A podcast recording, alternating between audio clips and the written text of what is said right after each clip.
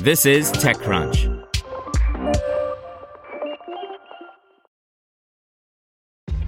This episode is brought to you by ShipStation. You know, some things take a lot of work, like sending little robots to far off distant planets. And just as that's challenging, so too is running a successful e commerce business, especially when there's so much to do. So I want to introduce you all to ShipStation. Now, I love using ShipStation because of its easy to use dashboard, which makes managing orders and printing labels a breeze and super smooth. Oh, and the customer service is just out of this world.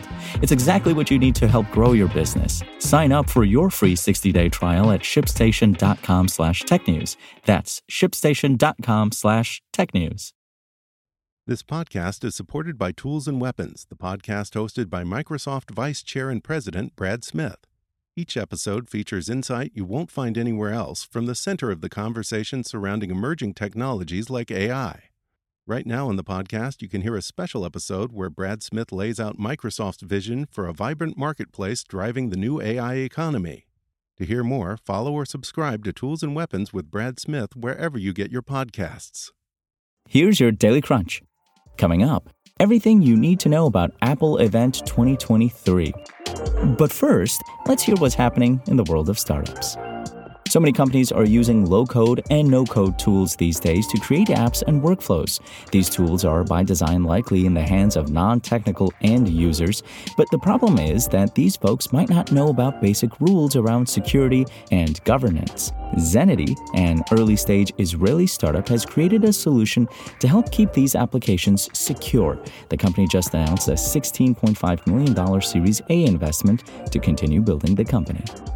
Enfabrica, a company building networking chips designed to handle AI and machine learning workloads, today announced that it raised $125 million in a Series B funding round that values the company at five times its Series A post-money valuation. The money will be put towards supporting Enfabrica's R&D and operations, as well as expanding its engineering, sales, and marketing teams.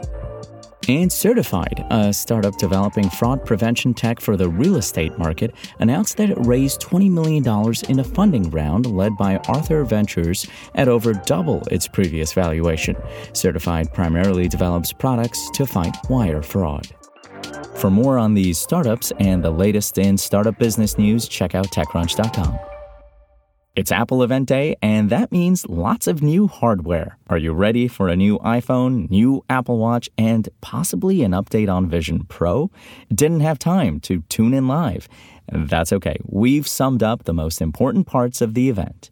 First up, the Apple Watch Series 9. Apple has officially unveiled its latest wearable. The new smartwatch is powered by the new S9 chip, which the company claims is 60% faster coupled with a 30% faster GPU.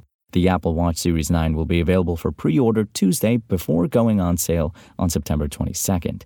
It's redesigned on the inside, giving it a boost in performance and capabilities, and is the most powerful watch chip yet. In addition to the new Series 9, the company announced an update to last year's Apple Watch Ultra. The Apple Watch Series 9 will be available for pre order Tuesday before going on sale September 22nd. Apple also unveiled the next generation of iPhone models, available for pre order on September 22nd and available in stores next week. The next generation of models has a new advanced camera system, including 48 megapixels, auto portrait mode, and recording in 4K capability. Up next, the iPhone 15. According to Apple, the iPhone 15 is the most pro iPhone they have ever created.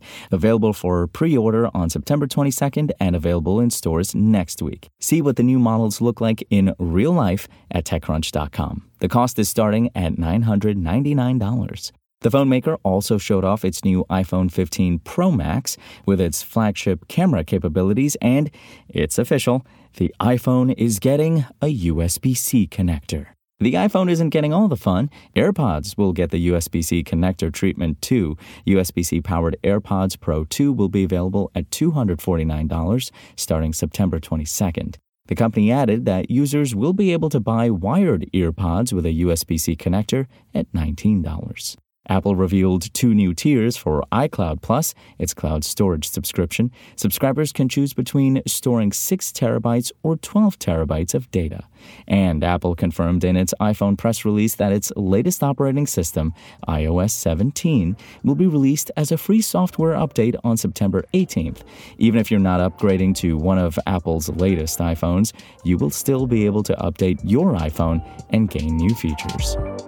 That's all for today. I'm Imran Sheikh, and for more from TechCrunch, go to TechCrunch.com.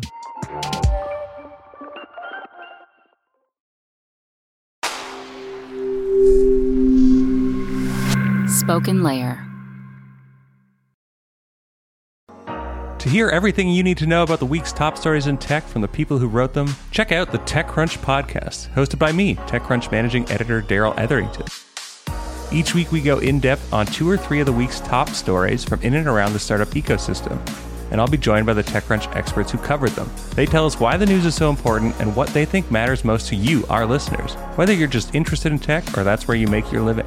New episodes drop every Saturday morning, so be sure to subscribe to the TechCrunch podcast wherever you listen to podcasts.